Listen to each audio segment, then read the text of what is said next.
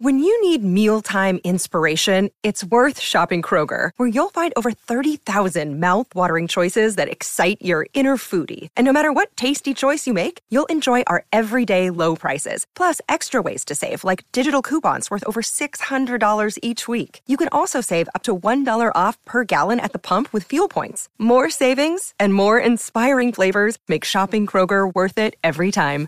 Kroger, fresh for everyone. Fuel restrictions apply. Hello and welcome back to Bleeding Blue.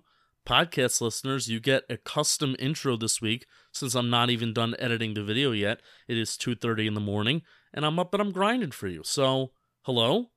Glad you're listening to Bleeding Blue. This week we're talking with Big Blue VCR. If you don't know who Big Blue VCR is, you got to get to know who Big Blue VCR is. You can follow him at Twitter at Big Blue VCR. Um, I don't think he's on any of the platforms, so guess what? You got to get on Twitter. Big Blue VCR, he is an encyclopedia of Giants history. If you like what we do, you're to like what he does even more. If you believe encyclopedias can also be like endless amount of game film and television broadcasts, well, then guess what? Big Blue VCR is 100% an encyclopedia of Giants history. He's tracked and he has a hard drive of Giants games going back to all the way to like I think like the the 70s and the 80s. So he, you can relive the glory days if you're an older fan, and and also he shares some of the newer stuff too. He has everything. So Big Blue VCR, we're going to be talking with him this week, this episode, even a little bit next week too. So stay tuned for that even next week. So keep on bleeding blue. Enjoy the interview with Big Blue VCR. All right, welcome back to Bleeding Blue. We want to welcome on a very, very special guest, uh, a guest who uh, we've wanted to have on for a, a, long time, but somebody who recently during draft season, I was kind of shocked and very thankful that he reached out to me and he reached out to us during one of our draft streams. And I briefly mentioned Bleeding Blue as a Giants history show. And honestly, in my opinion, the the most and the best Giants history account out there, Big Blue VCR at Big Blue VCR on Twitter. You're here you're joining us. Now, here's my first question. I want to ask you, how are you? But also, is this your first like podcast interview where you've been on and you're talking and you know you're, you're kind of uh, sharing some thoughts of Giants history with another show? Uh, well, yeah, Justin, nice to uh, nice to meet you. Happy to be here with Snacks as well. Um, and the answer is yes. This is my maiden voyage yes. um, on any type of podcast or interview. Uh, haven't yeah no this this is the this is the first one that I've been uh, invited to. No, and your your rise has been so unique as an account. That kind of shocks me. Um, because pretty much from from day one, and I was telling you this a little bit before the show. I, ha- I have a feeling, you know, you're not doing this for for the followers. You're doing this because I think you have a love for this great franchise. You have a love for this great football team that still is, and it's great history. Um, and you have so much, like, have so much stored uh, that you're willing to share with everyone, which is awesome, and have everybody relive, especially some of the older fans, relive like a lot of the glory days and a lot of the great moments, and even some of the bad moments of this franchise too, which Snacks will talk about. Um, but talk to us about like why did you want to get this account started, this Big Blue VCR account started? Um, you know, where, why in the world were you keeping track of, you know, years and decades of Giants games, and uh, how in the world did you uh, get to turn to Twitter to put all this out? I know that's that's a that's a great question, and it's a type of thing where I I I and I would agree with you. It's not something that I do for you know like to to create followers or buzz. It's kind of it's very much like what you see is what you get. It's um you know something that I call a passion project, something that I do just you know it's something that I I enjoy and I, and and I'm the type of person that if I see somebody else wearing like a Giants hat or Giants shirt, I immediately like that person, and I'm like, oh, like you know, you're good, like you know, you're you're on, you're on the good side of the law over here. Um, and I created the Twitter account years ago and I actually created a blog like back in the mid 2000 about like 2015 something like that. And um, I went I was just reviewing old giant games and I got into like a lot of you know uh, uh, detail on like what the games were. And my my thought was what if I go and I do like a really in-depth review of games and look at it from like a historical perspective and say you know this is the game that you know uh, you know Phil Simms threw three touchdowns, and comparatively, here's like you know how many that Kerry Collins threw, how many Eli Manning threw, and tried to do some type of just like you know uh, re- review and looking back and see what that means. And it really was nothing more than I said like like a passion project. And I would post you know some like links on Twitter about it, and it didn't really go too far, but it was fine. It was just something that I was doing. Where and you know I'm a season ticket holder, and every now and then I would I would post stuff Um, there is one part of it that actually I became Twitter famous for about two seconds was the was the Daniel Jones draft. And the reason for that is if you go back and you look at the day Daniel Jones was drafted, um, I go to the Giants draft party every year because the season ticket holder. And I normally meet a couple of friends of mine to go to the draft, but they couldn't go that day. So I just went with with another friend, and what they asked me to do is, is, is they're like, "Hey, can you record the pick for us? And just mm. look what the stadium looks like."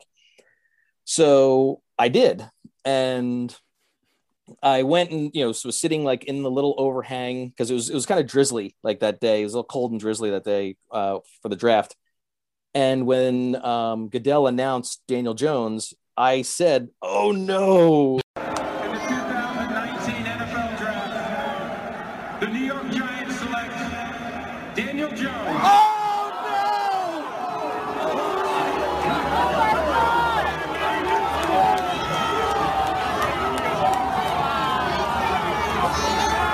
Put the camera down and pick back up and they had like you know all of these you know like you see the people like you know like in shock in giant stadium mm-hmm. and i just sort of tweeted that i sent it to my friends and i just tweeted it out um and uh, uh you know there, there's another like you know web's long long standing website um the big blue interactive which has been around forever on the yep. internet so i sent it to the the big blue interactive guys and it got picked up by like mike garafolo and it got picked up by uh, um, you know, Barstool, and it got almost a million views. And my phone was going crazy, and I was just like, "Oh, what is this?" And I actually felt horrible the day that it happened because I'm just some idiot in the stands doing this thing. This is Daniel Jones, like you know, biggest moment of his life, and and then I felt terrible that like you know, did I do something to kind of get him off on the wrong foot? Like you know, here's Giant fans hating Daniel Jones. Second, you know, he hasn't even he hasn't even worn the uniform yet and everyone's angry about this about this pick. So i actually wrote a blog post about it almost like you know explaining like you know how this thing happened what i you know what i was doing. And the real story behind my my oh no and scream was i actually wanted the giants to draft the defensive player. I'm yep. old school as a giants fan. I wanted a defensive player. I you know like everyone else I'm like oh daniel jones will be there pick 17 so when we started hearing pick six i'm like that seems a little bit of a reach for this and I shouted over to my friend who's sitting next to me at the time. I'm like, I really hope it's not Daniel Jones because we can get him later. And then and that's when I recorded, and then you hear me yell, "Oh no!" So, um, and then I went and I actually that night found the clips of Phil Simms draft when he was drafted, and everyone was like, you know, you have good, you have uh, Pete Rozelle on the smoky podium, and he's uh you know and and they announce Phil Simms and you hear the people like like yelling and stuff. Mm-hmm. So I posted a you know a comparative thing and I and I said you know what like you know for Daniel Jones I really hope that you know he can look back at this and have the same success Phil Simms has because I'm a Giants fan first and foremost. I don't root against the players in the team. Once you're wearing Giants blue, I'm rooting for you and I want you to do well. So I hope that you do well. So that one post, you know, it, it, you know, like I said, I was getting all these weird alerts. I was getting asked, like, can we show your video in like in Japan and stuff? And I, I was like, yeah, okay. Um, my after that, my you know, my Twitter account was pretty kind of dormant for a while. Just was tweeting thoughts now and then. What really kind of supercharged it, I guess, if that's the word you want to use, was during the pandemic. Um, I was, you know, home, working from home, and I had I have you know all these hard drives with all these old giant games on them, and being able to work from home, having access to all my files right there, I was like, yeah, you know, it'd be kind of cool. What if I just start doing you know cut up some of these clips? And I wanted to focus on the games that were not easily findable. Like you know, every you know you can buy the DVD sets for you know like the, the games from you know the 86 playoff run and 90 and you know 2007 2011 I'm like, what if I go and I find these regular season games that a lot of people don't have? And I start posting those. And those clips, and I think the fact that there was no sports going on for that period and people had like nothing to do and like, you know, like you're uh, you're looking for anything that's a distraction, that distraction plus nostalgia plus everyone's stuck at home kind of gravitated people to uh, my account. And from there, I started getting feedback from people like like overwhelmingly positive. Like you know, Twitter can be an interesting place, but for the most part, I have to say that like I've had nothing but a good experience. People are, you know, I try to be respectful in my posts. I, I don't, you know, try to like you know call out players. I mean, every now and then, you know, like uh, you know, if I have a an eagle highlight or something, I can't help it. But you know, I try to be positive when I'm doing it, and it just is kind of like built. Snacks, you should take some notes. Yeah. Stop. Yeah. And it just it just it just built up from there. And you know, a number of like the media started following. Um, you know, like you know, like Carl Banks, members of the Giants started like following what's going on, and it really has kind of taken off from there. See, to me, that it, it's an unbelievable rise from just a hobby that you wanted and and your passion for it, and it's amazing to me. It really is because you know, as, as a Giant fan like myself, I'm I'm a very sane Giant fan. So it's it's you know, casual and and realistic Giants fan that I am, but I appreciate.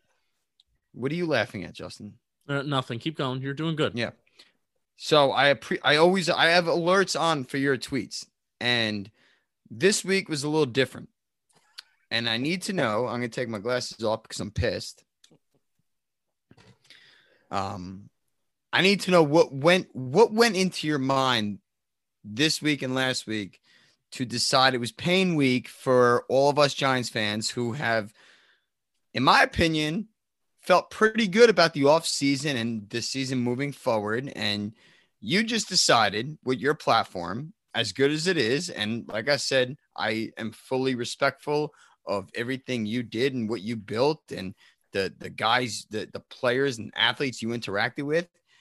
But out of the blue, you just you just think it's okay to come out and and give us pain during pain week. So, if you don't mind me asking, did you run out of good clips or was it just you wanted to torture others because maybe you had a bad week, maybe And also knowing Twitter and knowing Twitter, you and good for your base if you didn't but you had to lose some followers because I know Twitter and I know people and people will unfollow you if even like if you're posting if you're posting too much negativity mm-hmm. and everything like that. So so pain week, what was the thought process in that and how many followers did you lose?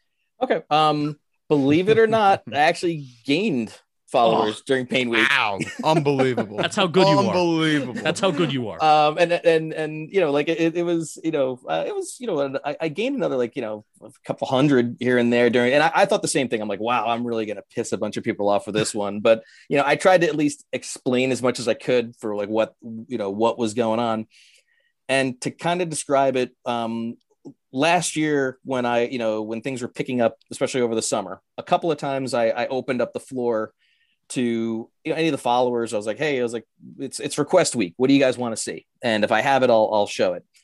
And I did that. And a lot of the stuff, obviously, people want to see the good things. A few people wanted to see bad stuff. Um, and I have to say that when I first started doing this, and th- by this I mean having old giant tapes, I used to tape over the losses. I didn't want to keep them. I didn't want to see that again. Like you know, I like, like this was a nightmare. You know, I like you know, back in the 80s, there's no internet. Like, you know, you're you you had limited ability to sort of watch this stuff. Maybe ESPN had Sports Center now and then. So all you had was basically, you know, your VHS, VHS tapes and going back and watching it. So I would tape over them all where I could. Over time, as I started collecting games, I'm like, you know what? Like, I'll just start taking even the losses and and uh, and just having just so I have it for whatever you know. Maybe one day I want to look back, or there was something good that happened in a game and a loss that you know now that enough time has passed, I can watch it. Um, one of the one of my followers, um, Mark Zinio, um, he asked me last year, and he go, he said, "Hey, would you do something and start showing, you know, some of like the more like you know awful, painful clips like Flipper and you know uh, the Miracle of the Meadowlands and DeSean and all that stuff." And I first was like, mm, "No, I don't want to do that." and then and then he asked again, but he asked again, and I was like, you know what? I, I, sort of relented. I was like, you know, I'll do it in the off season. And it's one of those things where, you, you know, I said it back in, I don't know, sometime in uh, last August. And as mini camp was finishing up, I was like, you know what? What the hell? Like now's the time that's better. So I'm to try to actually make this a spin that mini camp is ending. I am going to show the bad stuff that you're looking for. I'm going to have a spin on it instead, though, that let's get all the bad karma out of the way. We're going to get all the bad juju out of the way. So let's put it all out there into the universe and you basically cleanse ourselves as Giant fans, getting ready for 2021 so we make the playoffs. And when I started doing this, I looked back at you know the obvious games, you know like you know Flipper and all that stuff, and I found a bunch of games that were like older that were you know horrible losses and you know like plenty of Eagle stuff in there, you know. But other ones, that I was like, you know, wow, I remember this game. Like that totally sucked and this totally sucked, and it started snowballing, and one week turned into two, so uh, that that's that that's the the that's how Pain Week came about. But it's about to be over, and uh, we're gonna have like a little ceremony when this thing's done and get ready for uh, a division championship. So I'm I'm hoping that this is the uh, thing that kind of clears the path for the Giants. We got to get we got to get the got to get rid of the bad ghosts. That that's my goal. I, and you know what? I, I'm very appreciative of you trying to emphasize your power in you know, with the videos of all the pain that we've suffered through over the years. Um, I respect it. And I truly believe that the Giants go one in 16 this year. So I will always look back on Pain Week and from Big Blue VCR and blame you. Mm-hmm. Now that I have a scapegoat, that's about as good a thing you ever could have done for me. Um, no, but it, that that's that's actually a, a great, uh, great origin for it. And it is good. Like we're a Giants history podcast, and you are Giants history, so this is a very good dynamic. And the losses that hurt the most, those victories that we all love, that you post, that we talk about, make them even sweeter. So it, it is very appreciative. We haven't sp- spent a single second on the fact that you clearly are a big Giants fan, and you know we all have we all have our story as to how we became a Giant fan, why we're a Giant fan. But can you tell us how your fandom came about? Like, what makes you the Giant fan you are? Was it a family member? Was it an experience? Anything that you could kind of provide to to just shed light on on the fandom that you have for for Big Blue? Sure. Yeah. Um, well, the first thing is, it, like most Giant fans, you know, I live in northern New Jersey, which tends to be Giants country. Um, giant tickets have been in my family since Yankee Stadium. Oh, so wow. that's the type of wow. thing where it's like you know traditional, like you know you got no choice. Yeah, you have no choice. Like you, you, you don't you know you leave the family or you're a Giant fan, and it's um you know like it's you know Yankee fan, Giant fan. That's that's the kind of how you know I, I was raised.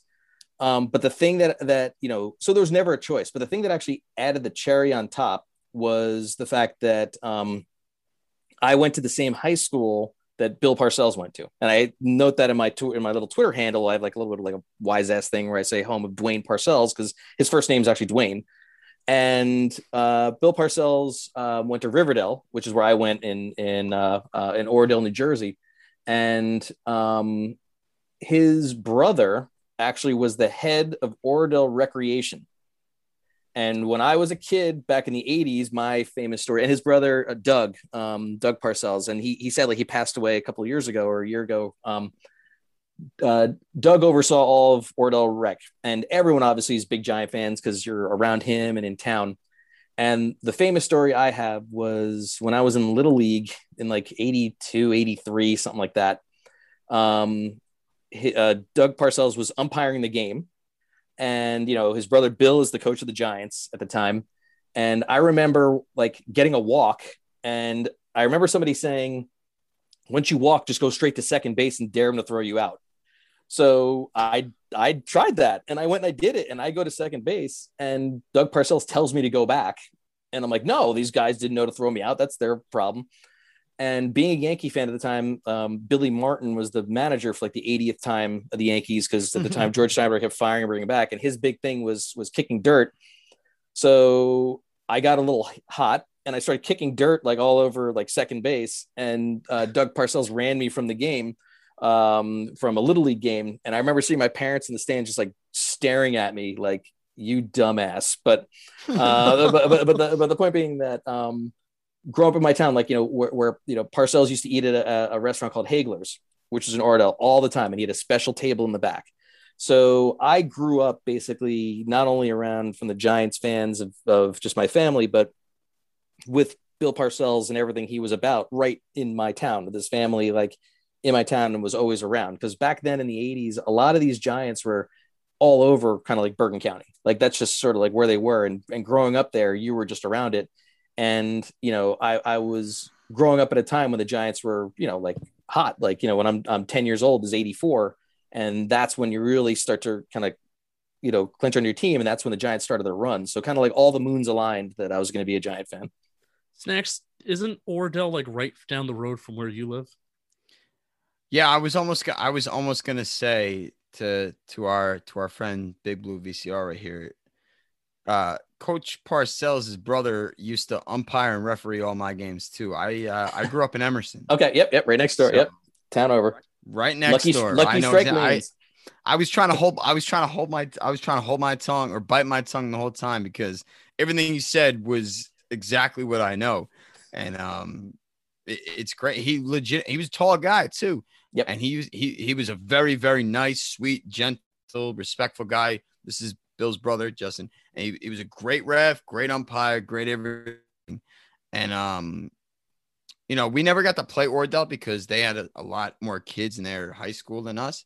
But the the Oradell field over there is named after Parcells' brother, is it not? Yep. Yeah, it's the yep. the the the the DPAC, the Doug Parcells Athletic Complex. Yes, yeah, that's right by it's, the swim it's club. Gorgeous. Yep, yep, yep, right by the swim club over there. So yeah, I know I know it very well. So it sounds like two brothers are quite they're a little different from each other, character wise. Uh, no, they, they I mean, Doug, I mean, I've never met Bill. Well, I guess I probably, I probably have at some point, just the type of thing. I mean, in passing, uh, haven't but, we, but, haven't we all, haven't we all met Yeah. Bill in one way or another? Yeah, in What some we have. capacity. In How some much, how some much we know, how much we know about him, and how much we know about the team at this point. So But uh, their, it- their at voices seems sounded, like it. yeah, yeah, their voices sounded very similar. Like if you Ah. heard Doug Parcells talk, like his voice, that that that you can't even you know describe like the way Bill Parcells' voice sounds, but you know it when you hear it. Like Doug was the same way. Like he had that that same kind of tone to his voice. Um, so yeah, yeah, it's uh, you know. It, he had the same sort of like you know wise guy personality. Like you're you're growing up in northern New Jersey. Like you know Mm. you can't take yourself too seriously, otherwise gonna, someone's gonna take you down. So he he was he was the same way. Oh, well, it, it is- it is funny that that uh, Bill Parcells' brother was probably the only referee slash umpire that my father never tried to like berate. So that's when, credit. when we were playing in little league. Yeah. Yep. Yeah. And, and listen, listen, Big Blue VCR. If you're still around North Jersey, beers on me. All right, I, I, I could probably take you up on that. Like I so, said, when the season, I got my season tickets, so I'm going to be there. Um, you know, coming, I'll I'll be there coming this, you know, for the games. Uh, and and that's the other thing we can talk about is is the season tickets have been my family. I started going to games in '87, so Oh, actually I missed. The, I, I I missed the '86 run, and in hindsight, I understand why because my cousins went to the games. And to be fair to them they had sat through all the crap in the 70s and everything before that. So when they're in that run they're like look you're you know you're 12 years old i know you love the giants all this stuff but we've we've bled and died and sat out here for some We you know deserve this. we deserve this. Like we sat out there and we watched Herm Edwards score. Like, you know, you can wait. So that was fine. I started going in 87. I actually the first game I went to in my seats was the 87 game against the Patriots, which is the first ESPN game. And I've actually shown a couple of those clips every now and then on the on the on the Twitter account. Mhm. So I have like a I have a soft spot in my heart for that game because that's the first one I went to. No one else would remember that that game. I mean, the Giants were, you know, like the season went down the toilet right away because they started 0 2. They had the worst strike team. So the season was over before Yeah, it, was, began. It was a bad strike. Yeah. I've I've briefly looked into it. It was such a bad strike team. It was pathetic. well, yeah, I mean the the, the you know the Oh, um Vince the, Papale. Yeah yeah the the giant the Giants basically signed guys off like loading docks. Like they they never took it seriously. They didn't you know um the, while the Redskins and like the 49ers were like loading up like on the best team that they could find, the Giants are basically like we're we're gonna pretend this is not happening, and then they just they just signed anybody, and you know you saw like I mean I, I posted the highlight of like that one you know crazy catch on Monday Night Football with the 49ers, like you know that that was like it, and they had you know like Edwin Lovelady, who because I just remember his name, you know making decent catches, but otherwise they were just out and out garbage, and the Giants had the misfortune of facing the 49ers and the Redskins, the two best. So they were destroyed in their two games. And the last game they had, they played Buffalo, which is a game that like set the game of football back about 50 years because Lawrence Taylor crossed the the uh, the picket line and he played in that game. And the Bills left tackle literally held him every play. And I think the quote after the game from Marv Levy was like, they can't call holding every play, so just do it. And and that that's kind of how they handled it. LT played tight end in that game. But um, yeah, but anyway, so I started going to games in 87, splitting the tickets with my cousin. And over time, you know, for the most part, I go to pretty much like every game. Um, you know, now like, you know, my cousin may go to one or two. Otherwise, I go I go to all the rest. You just mentioned LT. There's such an allure around LT. There's such an allure around Harry Carson. You know, there's even such an allure. We were just talking about Bill Parcells. I mean, there's such an allure around them, and you know, especially somebody like me I only know of the allure. Mm-hmm. I do I don't know about watching them live. So is there a sense that or was there a sense that you know you're watching LT, you know, the year that he won his MVP, right? You know, you're watching LT towards the latter end of his latter end of his career. You're watching him, you know, during like the 1990, 1991 Super Bowl run. You know, are you thinking to yourself at the time that especially let's keep it with LT for now, then maybe we can branch off to some of the other players. Are you thinking to yourself when watching him, this is the greatest football player uh, of, of my generation, of our time? This guy is changing the way that we're playing the game of football? Or are you simply just kind of like thinking to yourself, this guy's a really good player and I'm just enjoying watching him? Or is that allure that we kind of think of him and view him with now? Was that happening like while he was playing? No, I mean, what I would say with that, with LT especially, is that allure that everyone talks about was very real while he was playing because he was such a larger than life player. And that's one of the things that I, that when I like, and I actually will point it out in a lot of the clips that I'll post, and I'll say, "Here's LT doing this stuff." Like, you know, here's him, and, and everyone remembers him running the the um, the interception back on Thanksgiving Day in Detroit but I posted a clip of the year um, uh, of the year after that where he actually chases down Billy Sims, and Billy Sims was basically the Barry Sanders of Detroit before Barry Sanders came. He wore number 20 and he was a great running back. LT chases him down like 40 yards down the field when he's first blocked.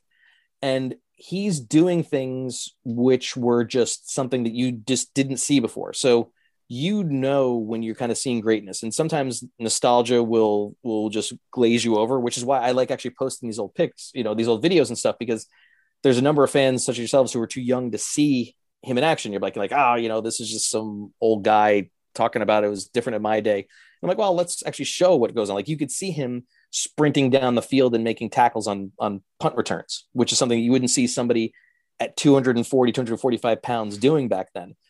The thing that also you have to remember back then also was that um you know there was no internet. There was things where you were like monday night football was was it. Like that was the highlight of the week back then when lt broke theismann's leg that's a moment that any foot i mean forget giant fan any football fan can tell you i know where i was when i saw lt break theismann's leg and you know they made it a storyline in the blind side you know book and movie yeah, about this yep. thing so um when you're watching and when we were watching LT, like you you just you knew that he was different. And also he was someone who um you know like, like you know he he he he led a, a, a little bit of a wild lifestyle off the field you know and and, oh. and people people knew it and and look let's face it people looked the other way and a lot of stuff with that uh because on sunday when he would play he was a madman and he was the type of person that he would go out there and he was never dirty,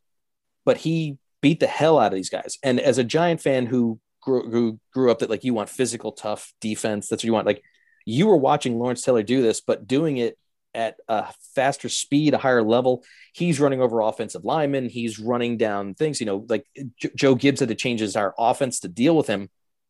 The other thing that helped LT at the time also was Madden and Summerall because Madden and Summerall in the 80s did, you know, like they were the top. They were the best announcing crew like you'll ever see. And that's why I love posting clips with them and yeah. pointing out stuff that they did and how they did stuff. Madden and Summerall, they were an event. and they would do a lot of Giant games because the Giants were number one, the New York market, and number two, one of the best teams in the NFL. So that aligned with them being there. What John Madden said was almost like gospel for people. And John Madden would go out there and he would say, Lawrence Taylor is the best defensive player I've ever seen. Lawrence Taylor's doing things I've never seen before. And he made a comment, he has said it several times, and I've shown it in the different clips. He'd say, I never thought a defensive player could win a football game by himself until I saw Lawrence Taylor do it. So he said, he goes, the only guy close to him, he said, whoever he thought could win a game by himself was Reggie White on defense. Mm-hmm. But other than that, he goes, but he said, he goes, Lawrence Taylor is the only one who's ever done it. So when you're talking about the mystique and everything, we saw it for ourselves and it, it was, it just jumped out at you. And, and that, that's why it stuck and it's I'm I'm so happy you mentioned John Madden and Pat Summerall because Snacks, you know, what we did earlier this offseason is we rewatched every Super Bowl. So we took two weeks yes. since you know in Super Bowls, mm-hmm. you know, there's two weeks. There's you know the, the Pro Bowl that used to be the Pro Bowl week, and then it was the Super Bowl. So we took two episodes, two weeks to do the two Super Bowls, one week, the two Super Bowls the next. So we rewatched Super Bowl 21. The whole version's available on YouTube. Mm-hmm. And it was Summerall and Matt calling the game. And I was floored I was floored you're in, how you're, you're in awe uh, of yeah. just by. I'm sorry to interrupt, Justin, but I, I wanted to get that in there too. You, you're just in awe of how they call a game. Yeah, and really, even if you just close your eyes and you don't know who they are, and you don't know that they're Doesn't Hall matter. of Famers, you don't know that they're the best at what they do, and you're just watching like these, like these guys, they kept you entertained, but they also kept you informed. Uh, BBVCR, they were they were showing. I'm, I'm a big analytics guy. I don't know if you've been following me. I know you've been following me for a little bit. I don't I don't know how often you, mm-hmm. you, you, you see you see some of the stuff that I post, I, especially during the regular season. I like to go nuts with the stats, not so much analytics, but I'm a big stats guy, and I include some analytics, but not too much. They were including next gen data, like mm-hmm. next gen player tracking data in terms of you know looking at John the the graphic that they showed to start the second half of Super Bowl 21 is John Elway's passing chart in yep. terms of his zero to five, uh, zero to 10 yards, 10 to 19, 20 plus yards. I'm like, this is next gen data. This is stuff that I crave while I'm watching the broadcast right now that I have to go and manually do or just look online myself to see if I can find it or anybody's posted it. They showed um, a, a Bronco defensive lineman all the snap alignments that he's played. He's played this amount of snaps up the A gap, the B gap, C gap. Karl Mecklenburg. So, yep. It was Karl Mecklenburg. I remember. yes. Mm-hmm. Yes. So you know that the way that they were and not just them but i'm sure it was their production team too the way that they were able to break everything down it was actually helpful information. Madden summerall were perfect. And the, the the thing about what they brought to the table and you, you touched on it was they were able to entertain sort of the, the layman football fans the people who just they don't know what they're they, they you know they don't know anybody in these teams but Madden could entertain them with the way he's describing. And yeah, like there's, you know, the boom whap and stuff and the sounds he'd make. So he would do that to entertain. And when he's like, you know, like even Madden was at his best in blowouts because most time blowouts turn into these, these snore fests. Madden can do things where he's like circling the, the Gatorade bucket and he's like, this is the baby bucket, the mama bucket and stuff. And I remember watching when he's doing that. Now, granted, I'm a Giant fan, so I was loving every second of Super Bowl 21, but he was doing things to entertain, but also he would get into the details or he would telestrate. Like he was one of the first that was like actually kind of, you know, telestrating on the screen and drawing lines all over the place. And he's describing that, you know, this is the strong side and you're moving over there. And, and he was using terms that were more inside NFL for the more detailed fan, but then quickly pulling back and then, you know, giving the view to kind of make it entertaining.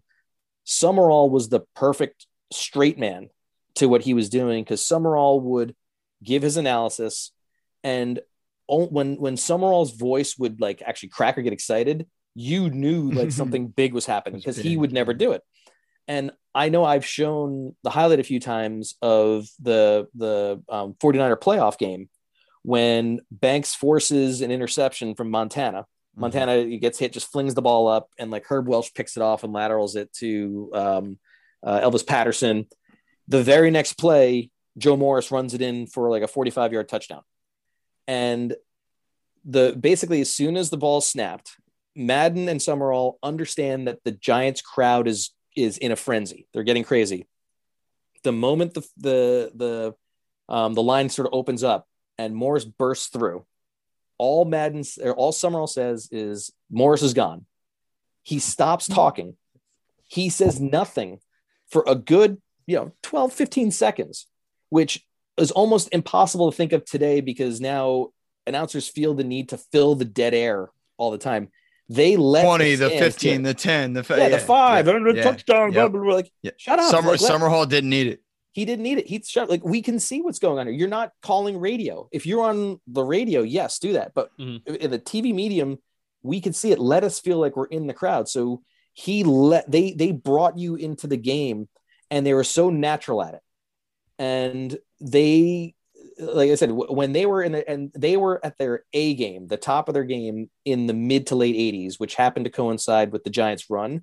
That's why a lot of Giant fans who are, you know, my age, older, who were there for it, identify with Madden and Summerall and the Giants because when the Giants were at their best, Madden and Summerall at their best, and they were the ones that like, if you got the two of them, you were the you were the game that everyone wanted to see. Like that was you didn't have to say this is the game of the week, whatever. It was like you knew it. Like th- Yeah. they're there. They're they're the ones. So that's how that worked out with Madden and Summerall.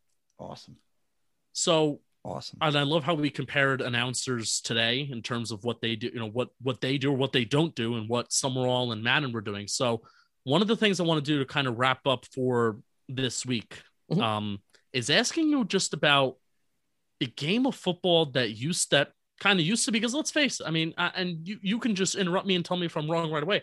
I feel like it's very very different. It's a very different game compared to the game that was in the late '80s, early '90s um, versus what's happening right now. Um, one of my favorite stats at really trying to showcase that is in 1985, I believe it was Snacks. 1985, there was 30 different players with 10 with at least 10 sacks in the Yes, National yeah. Football League. Yeah.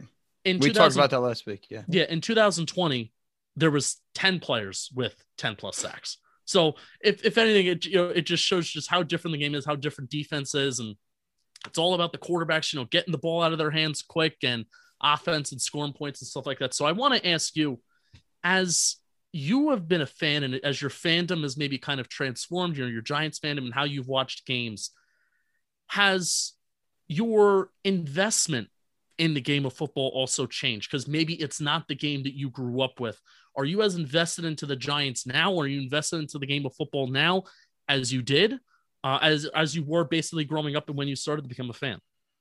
Um, I'd say I'm still invested. I'd say that as you get older and as you've seen in Pain Week, you know, like I lived all that stuff that that happened. I mean, you know, I don't take the losses as much to heart as I used to. Like, I mean, I, you know, I, I was catatonic after Flipper, you know, for for a while. I remember when when Jerry Rice caught the touchdown in 88, I literally just like walked out of my house and I wandered like, you know, I I don't even know what town I ended up in. I was just walking around because I, I just couldn't believe what happened you know now i you know i'll i'll watch it i'll you know I'll, i'm invested i'll get upset by the stuff but then i kind of like okay well you know i'm you know on the next week moving on like you know the, you know i don't know if it's if it's just you know I've as, as a giant fan been there done that you know i've i've you know the giants do invent new ways to lose but i've seen a lot of the ways they can do that. So usually i can correlate it back to something else i've seen. And like okay i, lived through that. I'll live through the next thing on to the next week. Um but as a you know from the game of football itself and when you gave the point of you know there's more sacks in 85 the way the nfl was played back then the focus was the running game and it was running backs and that's why teams they had you know like you teams drafting multiple first round running backs i mean like the giants Crazy. drafted back to back butch woolfolk and uh and joe morris you know one you know one year so that's something you couldn't even fathom doing today. Like you know, you, your GM be fired if you if you drafted two running backs in rounds one and two.